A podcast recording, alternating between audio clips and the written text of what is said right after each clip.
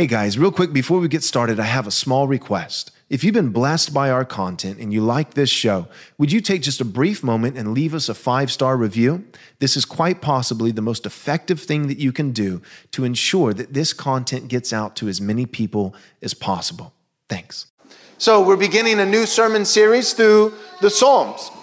We're not going to go verse by verse, chapter by chapter. There's 150 Psalms. Some of the Psalms have 150 uh, verses and it would probably take us 10 years. It wouldn't be the worst decision that I would probably make as a pastor. If I spent 10 years preaching through the Psalms, at the end of it, we'd probably be all right. So it's not like that it would be a wrong decision, but there are other wonderful books of the Bible that I would like, by God's grace, uh, Lord willing, to preach through as well. So we're going to do kind of a collection of the Psalms. We're going to go in chronological order. And so today we're beginning with Psalm chapter 1. Uh, the next will be Psalm chapter 2. Uh, then I believe we're skipping. The next one will be either Psalm chapter 6 or 8. I gave you guys a preaching schedule uh, last night. I don't have it on me this morning. But basically, we're doing about 25 to 30% of the Psalms. And so about 25 to 30%, uh, we want to see from, from the holy, divinely inspired Psalms how we should pray, uh, how we should worship. We, we see how Christians should sing to the Lord, how Christians should pray to the Lord. Uh, we also see how Christians should endure trial,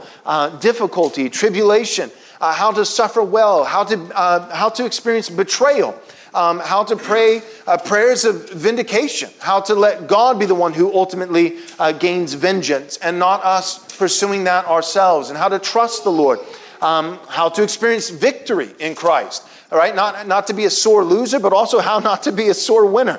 And so there's, there's just a breadth of emotions, there's a breadth of human experience, uh, a breadth of prayers, a breadth of, of um, singing. Uh, that we find in the Psalms. And so we're going to basically spend the rest of this year. We're going to finish our journey through the Psalms. I believe it's December uh, 20, six. It's, it's the last Sunday in, in December that we'll finish in the Psalms. So today, without further ado, Psalm chapter 1. Uh, if you would, would you stand with me for the reading of our text? This is Psalm chapter 1.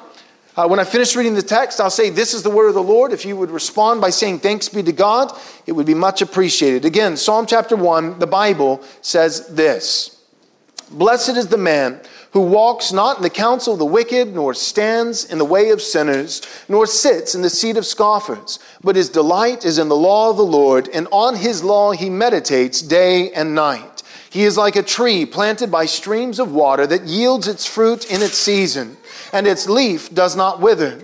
In all he does, he prospers. The wicked are not so, but are like chaff that the wind drives away.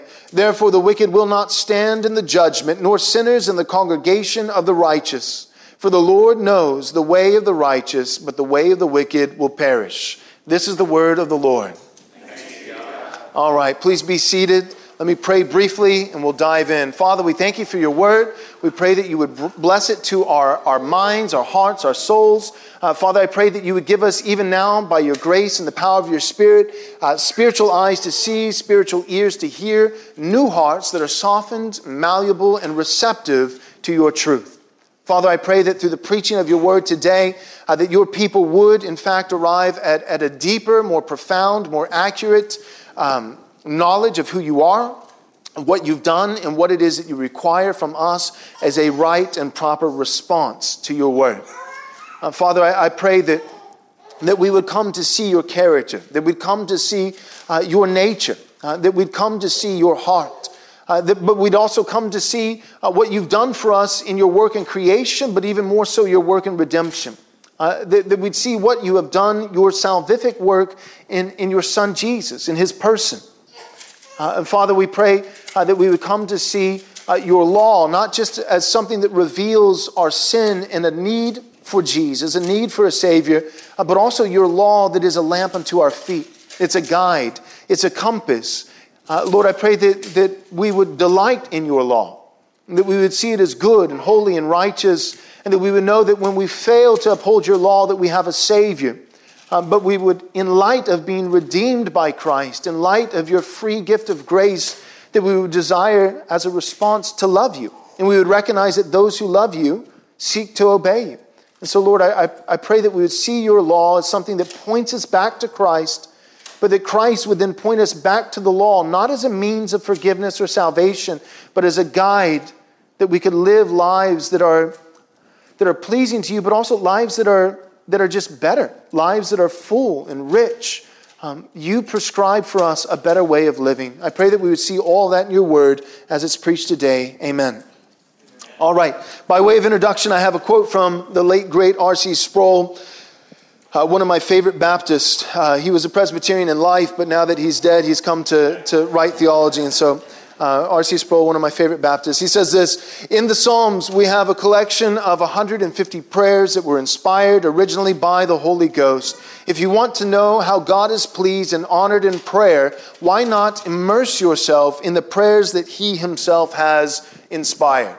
As Christians, as we learn to pray, uh, the Psalms function as a guide. We see how the Spirit desires for us to pray. That doesn't mean that it always has to be word for word quoting the Psalms, uh, but they do provi- provide for us a, a template, a guide, a sample or example of how we should pray. And so I'm excited for us to see more of that as we work through uh, the Psalms, but especially as we work through this particular text today.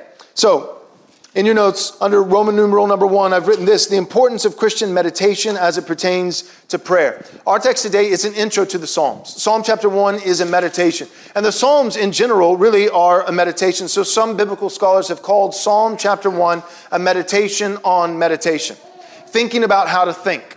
That's really what it is. It's, it's meditating on Christian meditation. And because the word meditation has been hijacked um, in our culture today, and for really for hundreds of years in various cultures throughout the globe. Um, I, I want to give you a def- definition of what Christian meditation is because it's very distinct uh, from mantra meditation, pagan meditation that we find in our world today. So in your notes, I've written this. One very, very popular form of meditation in today's culture is called mantra meditation where participants continually repeat a word or a phrase. This practice is meant to transcend a person to an effortless state where focused attention is completely absent. The goal is to become no longer aware of anything other than awareness itself. It is believed that from this transcendental state, other forms of consciousness can be achieved that can lead um, toward a sense of being one with everything that exists and therefore one with God who exists in everything. But this is the opposite of the goal of Christian meditation. See, mantra meditation, in short, it seeks the experience of being one with God, whereas Christian meditation seeks the experience of knowing God. Mantra meditation, it seeks to suppress the analytical side of the mind and focus on the feelings of the heart, while Christian meditation often causes us to actually contend with our own feelings of our hearts. Again, in short, mantra meditation, the meditation that's become popular in our culture today that would be associated with yoga and, and other cultish sects, that kind of meditation that we find very popular in our culture today, it seeks to empty the mind. Rather, Christian meditation, it seeks to focus the mind on substance, namely the substance of God's word. Here are a couple examples from the Psalms where the author, in this particular case, David, rather than trying to still his mind or empty his mind of all analytics, all rational thought, uh, quiet his mind, right? There's ways that we could say, be still and know that God, uh, that God is God. Right? We, we, but I think we twist these scriptures a lot of times to say, uh, to say, empty your mind, stop thinking. And I think the reason why there's so much of that message, and even in the evangelical church today, stop thinking, um, is because there's so much guilt in evangelical Christianity today uh, because there are so many thoughtless Christians. So many people are content not to think deeply about the things of God. And because they're not thinking deeply about the things of God, any kind of message that comes from the pulpit that says, hey, that's actually a virtue and people love that. They'll flock to churches like that. They'll flock to pastors who console them about their thoughtlessness. They will flock to pastors who console them and affirm them in their lack of biblical understanding, their lack of, of doctrine, their lack of theology, um, and say, This is actually a virtue. In fact, the Bible even says to do this be still and know that He is God. And of course, what that text means is uh, work yourself into some kind of comatose state where there's no rational thought whatsoever and that is somehow pleasing to God. But it's not. Uh, the greatest commandment is this love the Lord your God with everything. But, but it goes into detail. It tells us, it gives us an idea of, of, of what aspects of, of, the, of the person, the human being, we should love the Lord our God with our heart, our soul, our strength, but also the Bible says, Jesus says, our mind. And, and this is not kind of like a, like a buffet. And a lot of Christians think uh, that, that it is so. It's not a buffet where you go and you, I, I think I'm going to have the steak today. No, you know, I'm going to have the meatloaf, right? It's, it's not like here are four different options for each individual Christian and how you can love the Lord.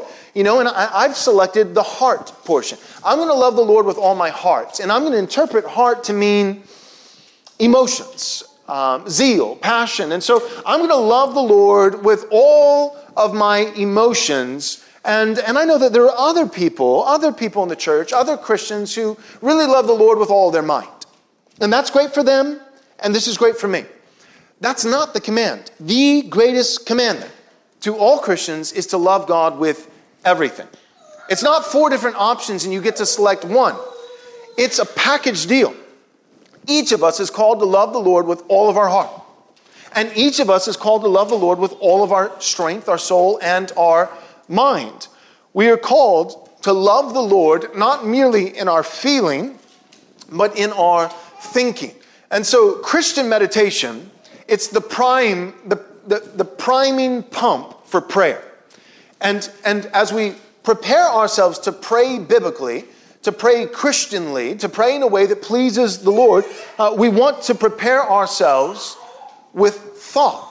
We don't want to just merely prepare our hearts, we want to prepare our minds. We want to think deeply upon the Word of God so that we might rightly pray the Word of God. So let me give you an example of David. This is Psalm chapter 42, verse 5, where he's actually, he's not emptying his mind and, and completely surrendering himself to his heart and emotions, but rather he's actually doing the opposite.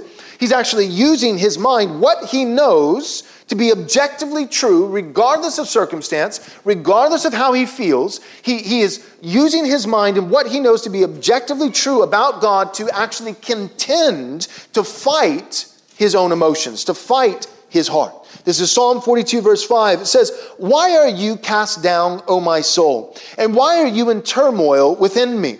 Hope in God, for I shall again praise him, my salvation. Now, this is unique because notice, uh, you know, in the Psalms, a lot of times the audience is God. A lot of times they're prayers or, or they're songs that are being sang or, or prayers that are being prayed to God. So the person, the, the psalmist, the, the human being who's being inspired by the Holy Spirit to write a particular psalm, he's writing it to God. It's almost like some of you might have a prayer journal where you actually take the time to write down prayers. I think that's a wonderful practice. Um, but, but if you were to say, you know, who is this journal written to, each of these entries, it, it would be written to God. God would be the person that you're writing it to. But, but look at Psalm 42, verse 5 again. Why are you cast down, O my soul? Who's the psalmist talking to? Who is David talking to? He's not talking to God, he's talking to himself. Why are you, who's the you? Cast down, O my soul. He's David's talking to David. And why are you in turmoil within me? Why so anxious? Why so worrisome? Well, why, why don't you possess that calm disposition that we saw as we prayed um, at the beginning of our service in Psalm chapter 2? That, that the nations are raging, nothing but chaos and turmoil, doing everything they can. No one is being still. They're raging against God and His rule, His authority. And, but what is God's posture? He sits. He doesn't even bother to stand up. He is sitting in the heavens and He laughs. He's got the same kind of posture as all the nations are, are, are coming together and doing everything they can, everything they can to contradict and to fight and rage against God. His posture is the same posture that you would have on, on a couch at home watching a sitcom. That's how God is responding. He sits in the heavens and he mocks, he laughs. He doesn't even bother to get up from his throne. Now, his laughter, like I said when I was praying, it, it doesn't represent that Lord, the Lord takes pleasure in wickedness or pleasure in evil, but what it represents is the futility. It represents the futility of man's rebellion against God's holy and righteous rule. God is not threatened. He's not concerned. He's not worried. That's his posture. Well, look at David. Again, Psalm chapter 42, verse 5. That is not the psalmist's posture. Why so? Why are you in turmoil within me? Uh, David is in turmoil. David is anxious. David is worried. But what does he tell himself to do? Again, this is not a prayer. Prayer is directed to God, right? When, when we pray, we are speaking to God. David's not speaking to God. He's not telling God to hope in God. Hope in God, God. No, that, that wouldn't make any sense at all. So who's he telling to hope in God? Again, himself. For I shall again praise him, my salvation. I'm going to hope in him. I'm going to worship him. I'm going to praise him. I'm, I'm going to thank him as though I've already been saved. He's my salvation. He's my refuge. He's my rock. He's my strong tower. And although right now, circumstantially, I'm in a moment of chaos, a moment of turmoil, my enemies surround me, but I know that although, although the result has not yet taken place, I know that it's already, it's, it's in the bank. It's as good as done. I know that the Lord is my salvation. I know that I can be at peace. I can hope in God because He is faithful. Here's another example Psalm 103, verses 1 through 5. Bless the Lord. Again, prayer is directed to God. David is not saying, God bless the Lord. God bless God. He's not telling God to bless himself. He's rather, again, David is speaking to David. He's speaking to himself. He's saying, I need to bless the Lord. O my soul, and all that is in within me. Bless his holy name. Bless the Lord, O my soul, and forget not all his benefits. Have you ever done this? I have. There are moments where I'm just, I, am I'm, I'm in fear, or, or maybe I'm bitter. Maybe there's something that, that, that I was praying for, and, and the prayer just hasn't been answered, and I'm doubting the goodness of God. Uh, I'm doubting uh, the faithfulness of God. Perhaps I'm even in, in my sin bitter towards God because I wanted something one way and God did it another. I remember there was a theologian who once defined bitterness as this. He said, Bitterness is the belief that God got it wrong. I think that's well said. Bitterness is the belief that God got it wrong. Uh, have you ever been, you know, convinced in a moment in your own sin that God got it wrong? Well, in those moments, perhaps you've done this. I know I've done it, and it's encouraging to see that David does it under the inspiration of the Holy Spirit. So it seems like a good practice to perform. But he counts the benefits of God. Have you ever, you know, pros and cons list, right? You're trying to make a decision. Sometimes it's important to do that. And, and to do that with God. When we're doubting God, when we're bitter towards God, when we're frustrated towards God, make that pro and con list. And, and I can save you some time. The cons, there are none. So you can just leave that side of the piece of paper blank, and then the pros, you can begin to list them. And, and if you try to list them exhaustively, um, well, uh, well, we'll be continuing to do that for eternity in heaven. It never ends. Well, what are some of his benefits? This is verse 3 of Psalm 103. He forgives all your iniquity who heals all your diseases, who redeems your life from the pit, who crowns you with steadfast love and mercy, who satisfies you with good so that your youth is renewed like the eagles. So, again, what is David's practice? The psalmist. Well, what is his practice when he's in turmoil? It could be anxiety, it could be bitterness, uh, it could be anger. There's a host of emotions that you might have. Unbelief, what, what is his practice, his Christian discipline, spiritual discipline, if you will, when he's in those kinds of moments? Well, it's not, it's not only or merely or exclusively prayer, it's also meditation. And, and that's my point. Psalm chapter 1, it's, it's an example, a sample of Christian meditation. In a nutshell, we could say this prayer is when we're speaking to God. Christian meditation is when we're speaking to ourselves. I'll say that again. Prayer, we know that it's prayer when we're speaking to God. But, but the examples that I've used, Psalm chapter 42 and Psalm 103, neither of these are actually examples of prayer. Because the author is not speaking to God, he's not writing to God. He is rather speaking to himself. And, and he's not, notice what he's doing, he's not just affirming himself. These aren't examples of self esteem. These aren't examples of self assurance.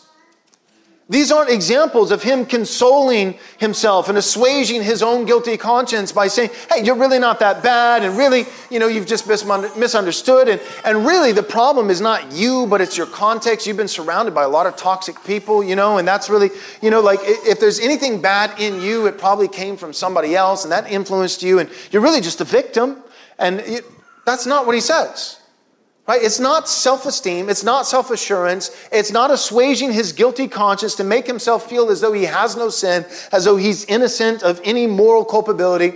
No, no, what he's doing is he is actually contending with his heart. My heart feels this way, but my mind tells me that is objectively wrong.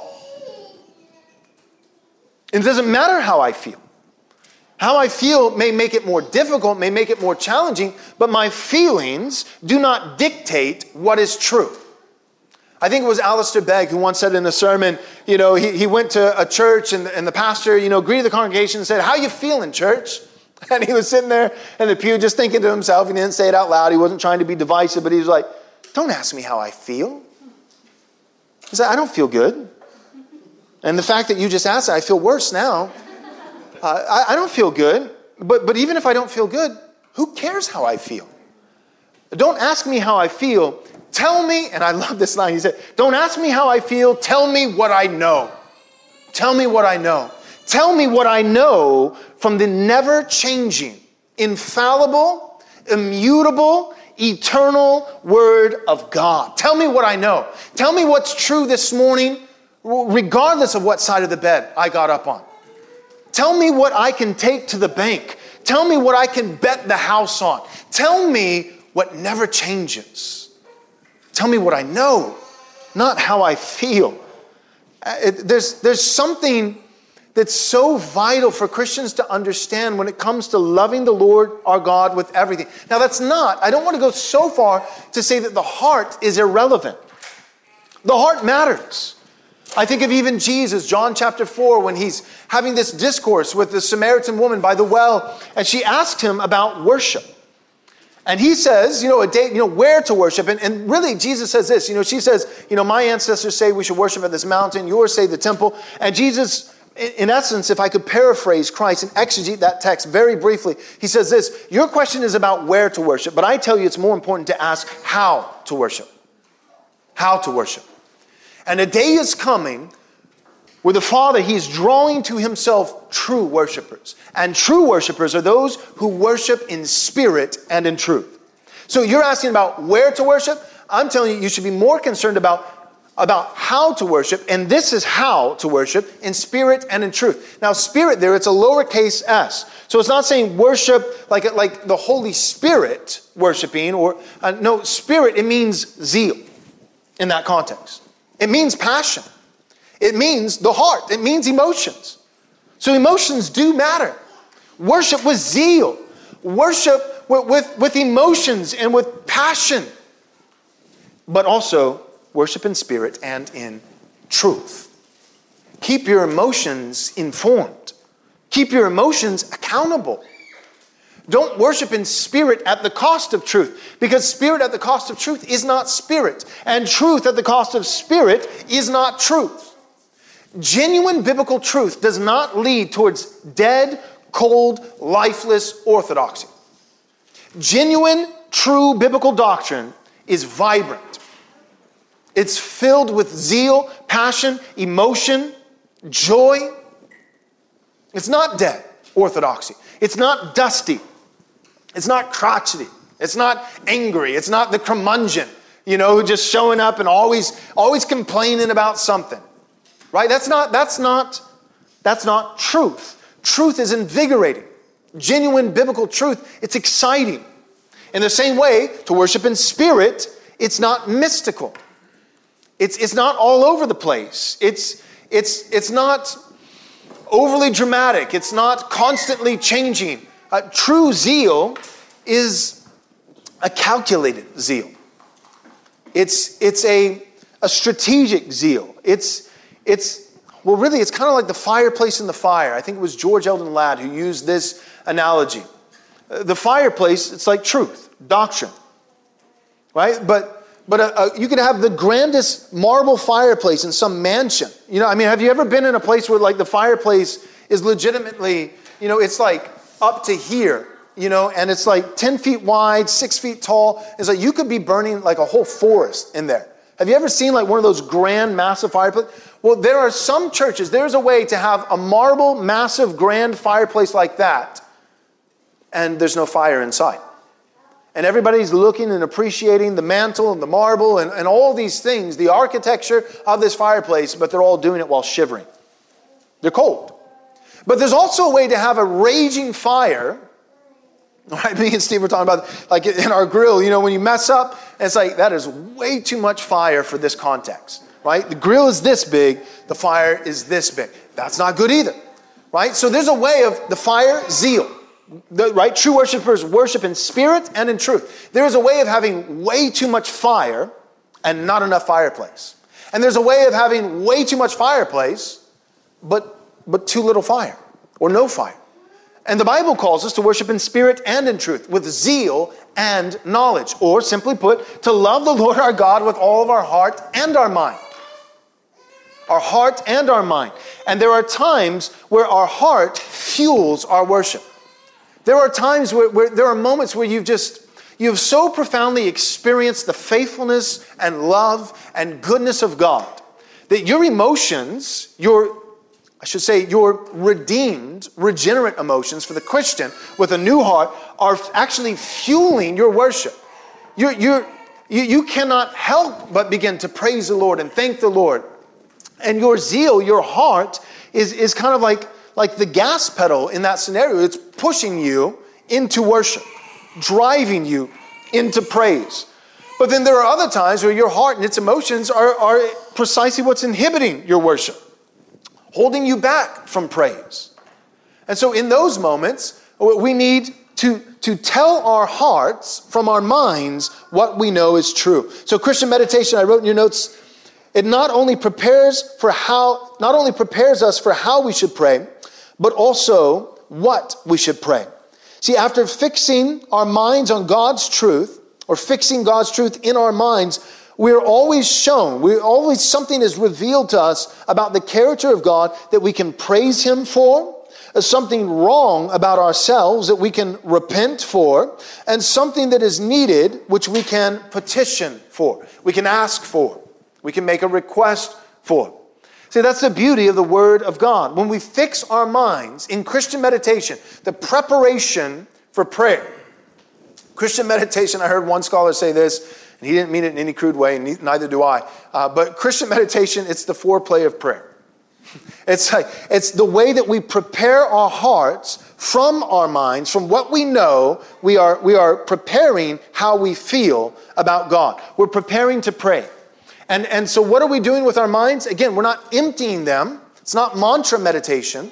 It's, it's not trying to, to find this empty, comatose, trans, transcendental state, stasis. No, rather, we're, we're focusing our minds. We're utilizing, we're loving the Lord our God with the mind that He gave, him by, gave us by using our mind and focusing our mind, but on what?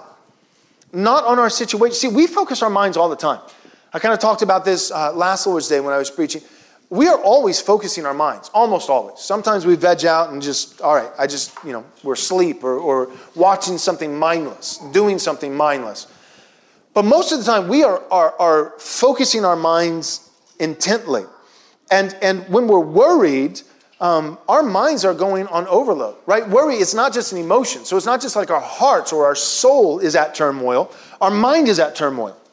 Uh, the, the problem is that what we focus our minds on, and it's very intently, but what we are focusing our thoughts, our mind, our strategy, all, we're strategizing. We're thinking through, you know, a hundred different scenarios. What, but what we're focusing our mind on is not God often. It's not His Word often, uh, but rather it's our situation.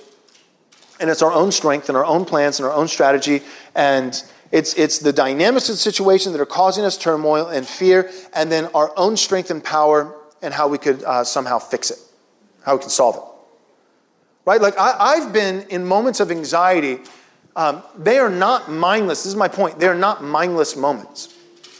Usually, when you're anxious, your mind, it's not slowing down, it's not taking a break. Your mind is actually working faster in moments of anxiety than probably any other moment of your life. You're thinking at 100 miles per hour. The problem is what you're thinking about. So it's not that you've stilled your mind and you've bought into kind of the mantra meditation and emptied your mind of all rational thought. No, you're thinking, well, you're trying to be rational, and often we're irrational. Our minds overload. But, but you are thinking as fast as you can, as deeply as you can, as hard as you can.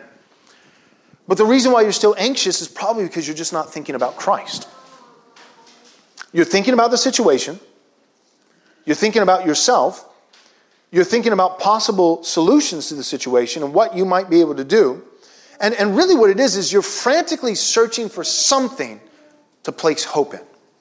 Have you ever been there? I mean, that's really what it is. It's like, I feel hopeless, boom, because of this circumstance, this situation, this problem. And then you're, what you're doing in your mind, it's almost like, um, you know, like a computer system when it's searching for scenarios. It makes me think of, you know, like, it's like, crunch it. You know, like I'm going to crunch the numbers. It's like, hey, can you crunch it again? Maybe something will come back this time. You know, maybe there'll be a result this time. But have you have you ever seen like in a TV show or a movie where there's a, you know like a, some kind of computer system that's searching for all the possible outcomes and looking for at least one viable solution? Lack of a better illustration, um, Doctor Strange right? Doctor Strange with uh, the Avengers, where like he's you know kind of like you know, and he looks like he's in a transcendental state, right? It looks like some kind of mantra meditation, which you know the movie's actually all about that. But here's the irony: when when he actually you know saves the whole world, he comes up. Remember, he's like out of you know six million blah blah blah blah blah scenarios, there's one where we beat the bad guy. Well, when he's doing that, he's not emptying his mind; he's focusing his mind. So the weird, wacky Eastern mantra meditation of Doctor Strange actually is not what saves the world. Even in the Avengers, they couldn't pull that off. Because mantra meditation doesn't do anything. And even godless pagans know that. So they're like, the one time that this mantra meditation, you know, superhero character is going to save the world is the one time that he's not emptying his mind, but he's actually focusing it. Because that's the only thing that actually works because that's, that's actual logic. So we're going to have him, you know, in this transcendental state, but what he's actually doing in his mind is he is filtering through at, at you know, an incredible speed all these different millions of scenarios to find the one that will work. And that's what you and me do when we're anxious. Now, we don't do it with like superpower speed because we're not superheroes. We don't do it like Doctor Strange, but that's what we're doing. It's not six million whatever, you know, scenarios, but we're going through six scenarios. As fast as we can, you know, with, with as much, you know, thoughtfulness as we can. The problem is that, that far too often, especially for those who profess Christ to be Savior and Lord, far too often in all the scenarios that we run through, uh, Christ isn't one of them all the, the, the possible scenarios, possible solutions to the problem that we're running through, the, the scripture is not, is not one of them. Uh, hoping in God is not actually one of them. Hoping in God in the midst of trial. If God doesn't come through, we're okay. That a lot of times, the reality is like we know that, but um, it's not enough.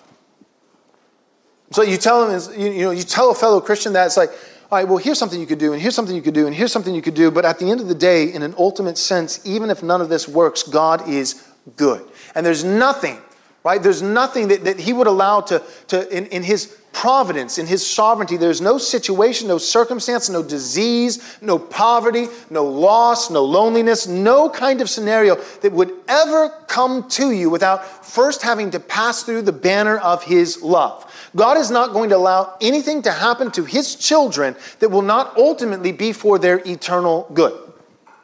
Meaning, anytime something happens to you that you don't feel like is good, that's only because it's actually better. Because here's the thing God is a father. He's a father. He's not your teenage friend, He's your father. And as your father, divine father, all knowing, omniscient father, He actually cares about your long term benefits, your long term good. Right? There's, there are things that my daughters, I mean, they are very convinced would be good for them. And it probably would be good for them according to their skewed definition of good for the next three to five minutes.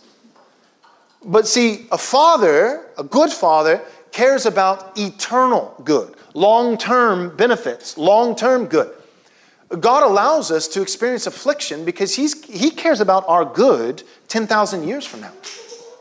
He created us to be beings that will live on with Him eons and eons into eternity.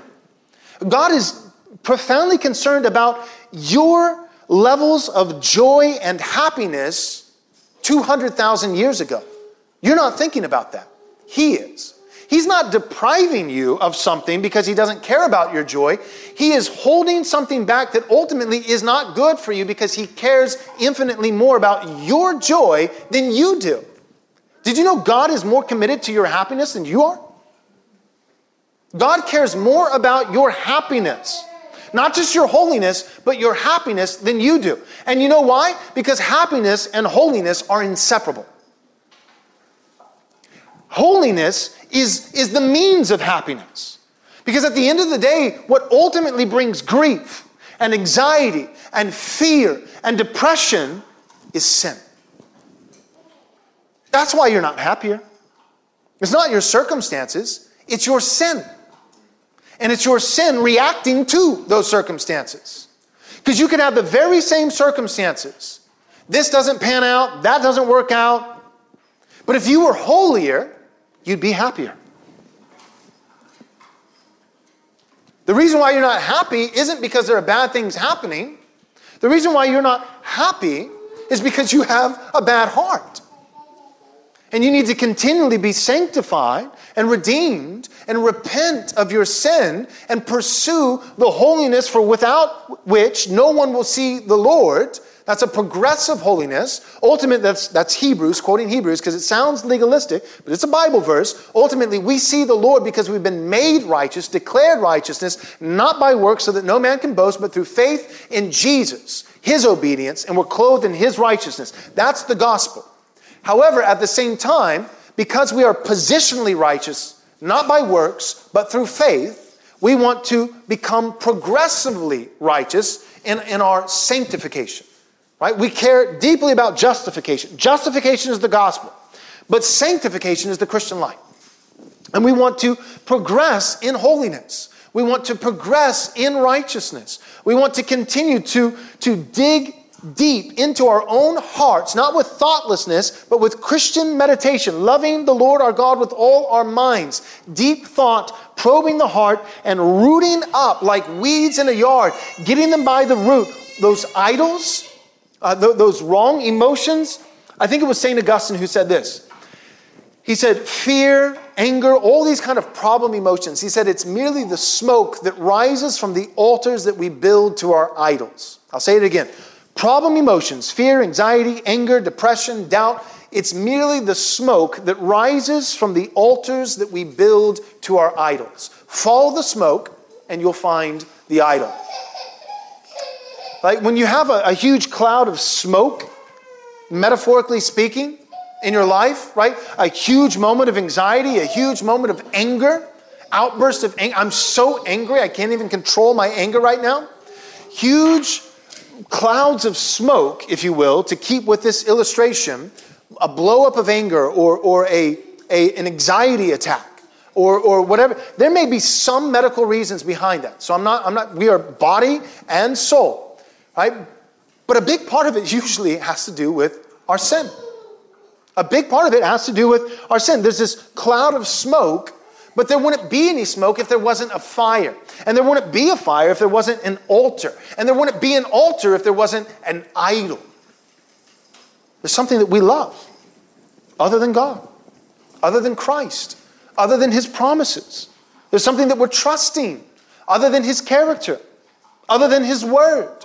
See, here's the problem with idols idols can be toppled. Now, we should be the ones to topple them. Right? We should do the hard work, the soul searching work of finding idols in our hearts and toppling them over, saying, No, I will not bow the knee. I will not erect an idol, an altar, other than true worship to the true God. We should be the ones who are toppling our own idols in our hearts. But here's the problem often we don't because of our sin, because of our spiritual apathy, because of our our mediocre approach to progressive holiness and sanctification, we allow idols to still stand in our hearts. Just like apathetic kings in Israel. Some of the kings, when they came in, when they were righteous, what would they do? They would search through all the land and topple every, every altar that was built to a false god. All the Asherah poles, all, all the, the, the, the, altars and temples that were built to Baal, they would Baal, Baal, they, he would, they would take them and they would rip them apart. And we too should do that in our own hearts, but often we don't. Now, here's the problem when we aren't diligent in our pursuit of holiness to topple our own idols, God, who is faithful and loving through his providence, through life, and those things which he orchestrates, he ordains, he will topple those idols, and it will hurt.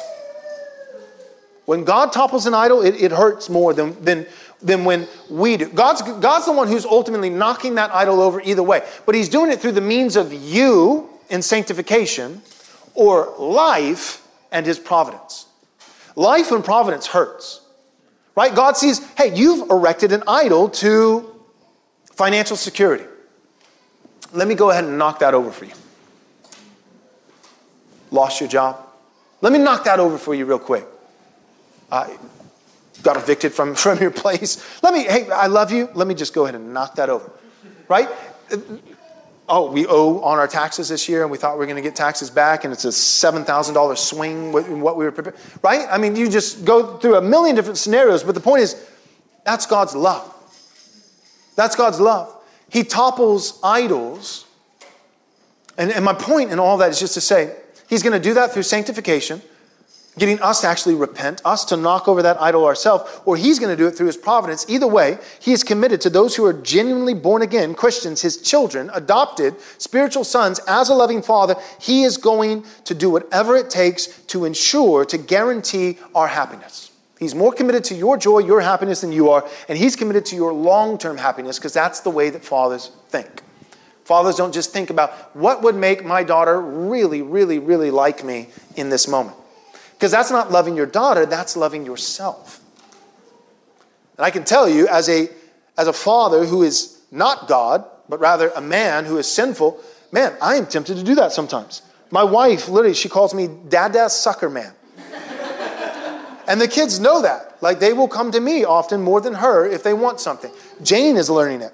She sees me by the pantry. She knows there's candy in there, and she knows that Uncle Joel is the most likely character to open a bag of candy and share it. Now, that being said, sometimes it's innocent, sometimes it's sweet, sometimes it's kind, but sometimes, sometimes it's, it's love for myself. It's not love for the kids because I, I, I care more about the kid liking me than me liking the kid. Right? Sometimes we, we actually, we don't love people. We love people loving us. There's a difference. Loving people, loving others is different than, than loving others loving you. See, God is committed to our own, our own happiness, our own joy, and He knows that holiness is the means of getting there. He does it through sanctification, granting us the gift of repentance in our hearts so that we will topple down our own idols, and sometimes He does it because we're refusing to repent in that moment. He does it through providence, taking things away, stripping things, allowing situations and life and moments to come to pass through the banner of his love, knowing that it's ultimately going to it's going to hurt, but it's ultimately for our good. Now my point in all this is to say these are the kinds of things that we need to be aware of when we go before the Lord in prayer. These are the kinds of things that we need to be aware of when we come to worship the Lord in spirit and in truth. Uh, these are the things that we need to be aware of when we sing to the Lord, pray to the Lord. Uh, we need to be mindful and count His benefits. There are moments where, before you're ready to pray, before you talk to God, you might need to talk to yourself. I think that's the lesson for today. If nothing else, uh, what I want you to see is that, is that if we were to follow any guide for Christian prayer, prayers that pre- please the Lord, why not use the prayers that the Lord Himself wrote? All scripture is God breathed. All scripture is inspired by God. The Psalms are scripture, meaning this is God's word. And in God's word, we have Holy Spirit inspired prayers. We have God inspiring prayers to God. That should be our guide. That, that's the best example we're ever going to find for, for how to pray properly. And I think one of the things that we see in the Psalms is that before the psalmist begins to pray, talk to God, he begins to meditate and talk to himself, even at times. See, what we see, blessed is the man who walks in the counsel of the wicked, nor stands in the, in the way of sinners, nor sits in the seat of scoffers, but his delight is in the law of the God, law of the Lord, and on his law he meditates day and night. See, meditation, it provides stability. Trees that are planted by streams of water will thrive even if there's little rain. The streams of water, I believe in this text, they represent the Word of God. And putting down roots, being a, a, tree that's planted nearby these streams of water, with roots reaching into the streams of water, I think that that's representative of meditating on God's Word, His law, day and night. Meditation Christian meditation, not thoughtless, not mindless, but again, taking the mind and focusing it, feasting it on the Word of God, that kind of meditation provides fruitfulness. Not just thoughtfulness, but fruitfulness. Notice in verse 3 of Psalm chapter 1 says, He, the blessed man, what, what does he do? He's meditating on God's law day and night, and not out of, out of painful obligation, but he delights in the law of God. He sees it as good, righteous, and holy. He loves the Word of God. He's thinking deeply about the Word of God. And what's the result now? That's verse 1 and 2. Verse 3 the result is he is like a tree planted by streams of water that yields fruit in its season, and its leaf does not wither. You could preach a whole sermon just on that. Yielding fruit in season, but leaf never withers. See, the Christian the blessed man, the spiritually mature, sanctified Christian who meditates on God's word day and night, is like an evergreen tree. The leaves are always green. But even an evergreen tree isn't always producing fruit. There's a way to be spiritually alive and yet fruitless at the same time, in season. See, it doesn't promise, notice, it doesn't promise that if you meditate day and night on the law of God, and not just begrudgingly, but because you love God's law, you've come to see God as holy, therefore you've come to see His law as, as not just the right thing to do, but the good thing, the thing that produces life. That's why I gave all that framework about God, holiness and happiness being one and the same, God caring more about your joy than you do. All of that, if you see God like that, you see His law like that. If you see God as someone who's concerned about your holiness, but also your happiness, and that holiness and happiness are not at war with one another, and His law is simply a roadmap for accomplishing holiness and happiness in your life because He loves you and cares for you, if you come to see all that, then you don't just follow God's law begrudgingly, gritting your teeth and pulling yourself up by your bootstraps. You, you meditate, think about the law of God day and night because it's your favorite thing to think about, because you delight in it. You love God's law because you love God. And you love God, why? Because you've come to see his love for you. That he's not just concerned about you being righteous, he's concerned about you being happy. Right? 1 John 4 19. We love because he first loved us. When we see God's concern for us, that he loves us more than we love ourselves, we love him. And when we love him, we trust him. We trust him to provide the strategy for our happiness. Instead of us coming up with all of our own strategies and scenarios ourselves. And that strategy that he presents to us in his word is his law. And when we see his goodness and we see his wisdom, it becomes something that we, we can't help but think about deeply and meditate on day and night. We become lovers of his law. We delight in his law. And don't you always find yourselves thinking about the things that you love? At the end of the day, that's, that's all we think about is what we love and I would say what we hate or fear because it's threatening what we love. We're profoundly committed as human beings to our own welfare, our own benefit, our own happiness, our own joy. And we think about the things that we love and we think about the things that are standing in our way and how we can somehow fix the situation. And if we don't find ourselves often and frequently and deeply thinking about God, it is simply a revelation of our affections. At the end of the day, we simply love something else more than Christ. So, all that being said, God, we, he can, tr- we can trust Him. And we, we love, because we see His love for us, we love Him, we trust that He's committed not just to us being righteous, but us being happy. And because He's committed to that, um, we trust His law and we delight in His law. And anything we delight in, we're going to think about often. So we're thinking about God's law day and night because we delight in His, His law. And the result is we are like trees. And that's what I was getting at. Evergreen. The leaf never fades, meaning there's never a moment that you're spiritually dead. Right? Your vitality is there. But, but notice, verse, verse 3 He is like a tree planted by streams of water that yields its fruit in season, and its leaf does not wither a spiritually mature person, a righteous person, the blessed man who delights in the law of God day and night, that person, that person still, even though its leaves are always green, even though there's always spiritual life, that person is not always going to be bearing fruit.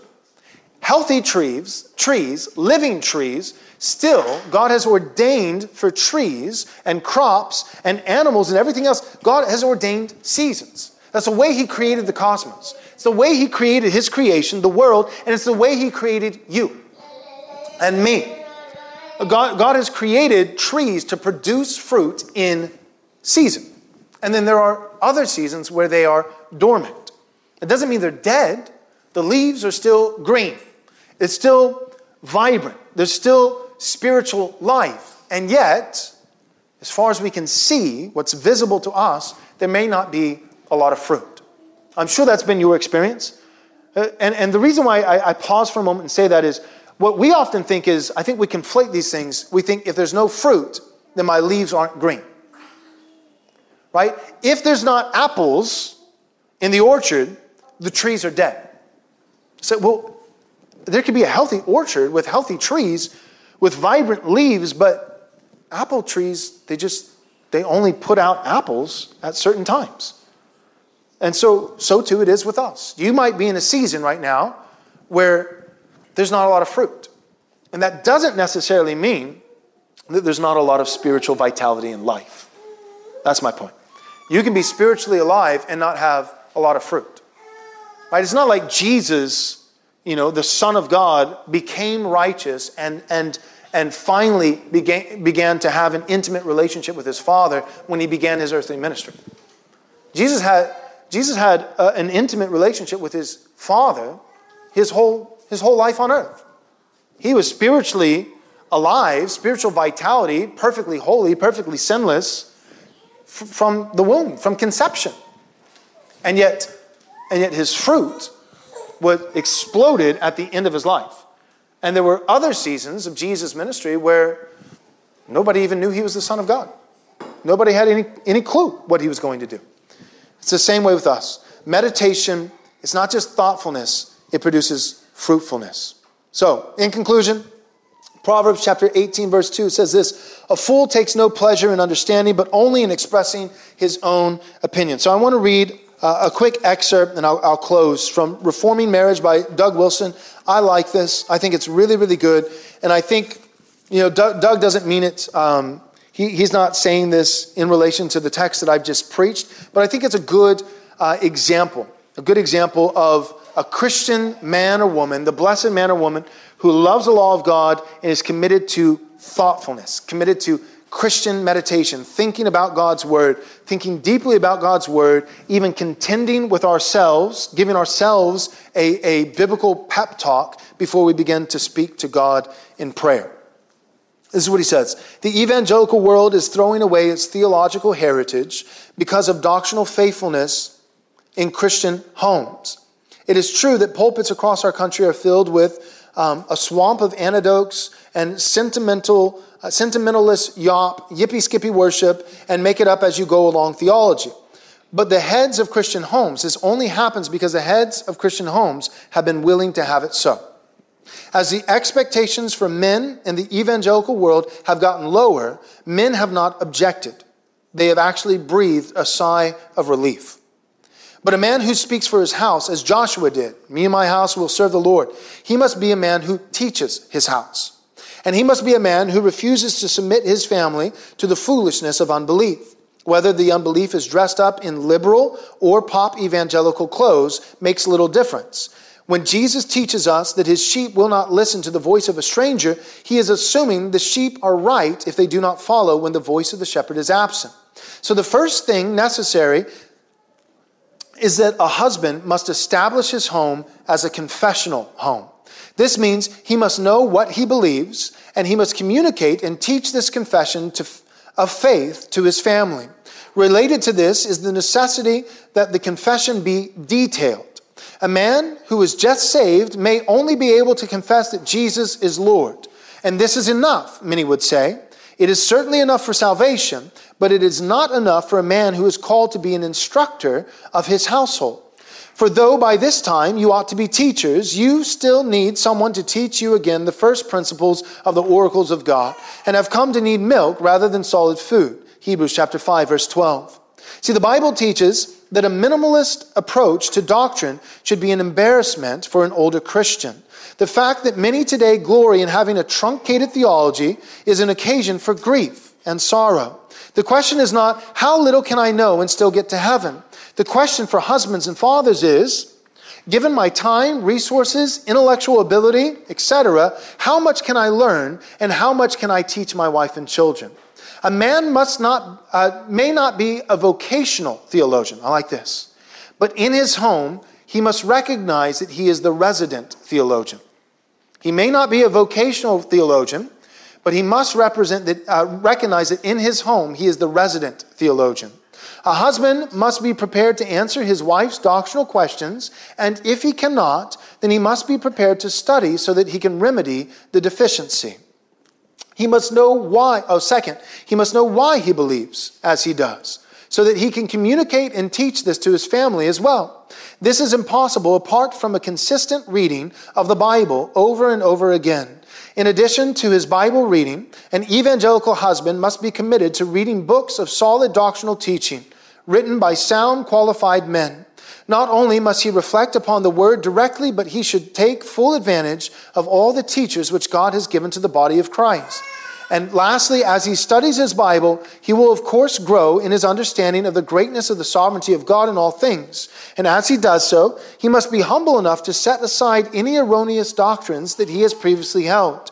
He must be willing to apologize to his family for leading them astray at that point, and he must teach them afresh and anew. Under no circumstances may a, a um, godly husband and father cling to error, even if these changes must be made at great cost. That's what we're talking about. Blessed is the man who delights in the law of God and meditates on it day and night. Christian men are thinking men. They think about God's word day and night. Um, they are men of zeal who worship God in spirit, but also men of thought who worship God in truth. And they recognize that call on their life that, that as, as a spiritual head of a household, you're called not only to be responsible for yourself, but others. And that doctrine matters what we believe, and it also matters why we believe it. And, and the blessed man who's like a tree, right? He's stable. Other people can count on him. That's the last thing I'll say. Other people, they can lean on him. He's not falling over. He's not hollowed out with, with termites. He's, he's not weak. He's not, he's not breaking and rotten. He's, he's strong. He's a pillar. You can trust him. The blessed man. Why is he stable? Why is he spiritually alive? And why is he bearing fruit in season? Because he meditates. He thinks. He's thoughtful. He knows what he believes. He knows why he believes it. He's teaching that to others that he's responsible for. And when he comes to recognize that he is held to something that is not true, that he got it wrong, what does he do? The blessed man is a thoughtful man and he's a humble man. He apologizes. There is no glory in a man or a woman for that matter holding to something wrong, recognizing it's wrong, and finding, trying to find some kind of way to sneak out the back door. Godly, righteous men and women, when they come to realize that they held a wrong view, they own it. And you know why? For two purposes for the purpose of modeling humility, but also for the purpose of clarity. One of the reasons why Christians in the evangelical world are so confused today is because Christian leaders won't actually admit that they changed positions. Right? COVID 19, great example. Romans 13, submit to the government in everything. How many pulpits said that? Right? And love your neighbor. And loving your neighbor, I mean, my neighbor has a soul. So love their soul by actually the church still gathering, administering the ordinary. No, no, no, no, no, no, no. No, that's not loving your neighbor. Love their body and love only their body because that's all that matters. Because at the end of the day, if churches stay shut down for 10 more years, but people live a little bit longer, that's, that's what's most important, right? That, that's what my Bible says. It says your soul doesn't matter at all and your physical health is the, the end of all things, right? That's what, no. But that's what we did. And that's not what pagans did. That's what pastors did. And there are churches that still haven't opened up. It's been a year. 15 days to slow the spread. How, how did you celebrate the annual anniversary of 15 days to slow the spread? Isn't that hilarious? And so, my point is to say that's a great example of Romans 13. Romans 13, love your neighbor, love your neighbor. And then, by God's grace, and I thank God for this, a lot of churches and a lot of pastors have changed their position in terms of action. The churches are now open. They're taking a stand against the civil magistrate in certain states, especially like California, saying no, Christ is the head of the church, not Caesar. Right? They've changed their position, they've changed in their actions, they've changed in their life. But here's the problem they have not verbally admitted to their people that they made a change, because that would involve admitting to their people that they were previously wrong. And here's what's lost when we won't, when we repent in deed but not in word. Full repentance is word and deed. When we repent in deed but not in word, here's the problem. What happens is this not only do we fail to meet an opportunity to model humility, we also fail in our doctrine, in our teaching, to model clarity. Because if you don't admit, hey, I was teaching one thing, and I said, this is our church's position. We're going to do this, and this is why, and here are the texts, and here's our doctrine, and here's our view. And now I'm, I'm doing something completely different. If you never verbalize that, right? If you make the change in, in, your, in, your, you know, in your teaching and your action and, and you know, everything your church is doing, and even what you're saying, and what you're preaching, but you never verbalize and say, hey guys, you might have noticed this is, this is literally in direct contradiction to what I was teaching six months ago. See, a lot of pastors won't say that. And here's what you lose you don't just lose an opportunity as a leader to model humility, you also lose doctrinal clarity. Because your people think, oh, both of these things, they, don't contradict each other. Right? Like, like, like doing this is what Pastor so and so said to do six months ago, and now doing this is what. And, and these two things, I guess they're somehow cohesive and somehow they go together and they're not in contradiction to one another. They're not in conflict. You lose not just an opportunity for humility, you lose clarity. Part of the reason the evangelical church is, is, is so doctrinally anemic and lacking so much clarity is, is because Christian men, Christian leaders, have not loved Christian meditation, thinking about God's word, but also they have not loved humility. And so when they're wrong, they don't admit it. You can show up to a church. I mean, I mean it's, it's a fun but also tragic game to play. You can show up, keep your little journal, and in most American churches, you can you could find over the course of a year, if you just take some notes, you can find probably 100 to 200 contradictions from the pastor's mouth. The same guy. You know who disagrees with, with most evangelical pastors more than anybody else? Themselves. Just wait till, like, literally, like two Sundays later, and they'll say something that, that objectively, like, perfectly contradicts what they preached the week before. Because they don't have a systematic theology. They, they haven't, have not yet cared enough to find how the whole of God's word works together. And so they preach one thing, then they preach another thing, and, it, and it's contradicting. There is no systematic doctrine. There, There is no cohesiveness. There is no serious thoughtfulness. And the people, it's not just that they missed an opportunity to, to exercise humility, display humility, but, but they missed an opportunity to, to show people clarity. Their people are confused. Their people have no idea. They have no idea. Well, this is true, but this is also true. But do you see how those things contradict each other? Do they? And so, my point is to say, we need to humble ourselves. We need to love God's word. We need to meditate on it day and night. We need to pursue these things, know what we believe, know why we believe it, know that not everybody's going to be the world's best theologian, but, but you are the resident theologian for your home, the people that you're responsible for. Teach them what you believe, why you believe it, and when you're wrong, Part of being a leader is not just loving doctrine, it's loving righteousness, it's loving humility. When you're wrong, own it. And you don't have to pay penance. Owning it doesn't mean that you have to go and tell everybody you're wrong for the next 10 years and flog yourself and all. You don't have to, none of that. All you have to do is say it once. Hey, I, so you might have remembered I said this. That's wrong. It's actually that. Thanks so much for listening. But real quick, before you go, do us a small favor, take a moment, and leave us a five star review if you enjoyed the show. This is undoubtedly the best way that you can help us get this biblically faithful content to as many people as possible. Thanks so much.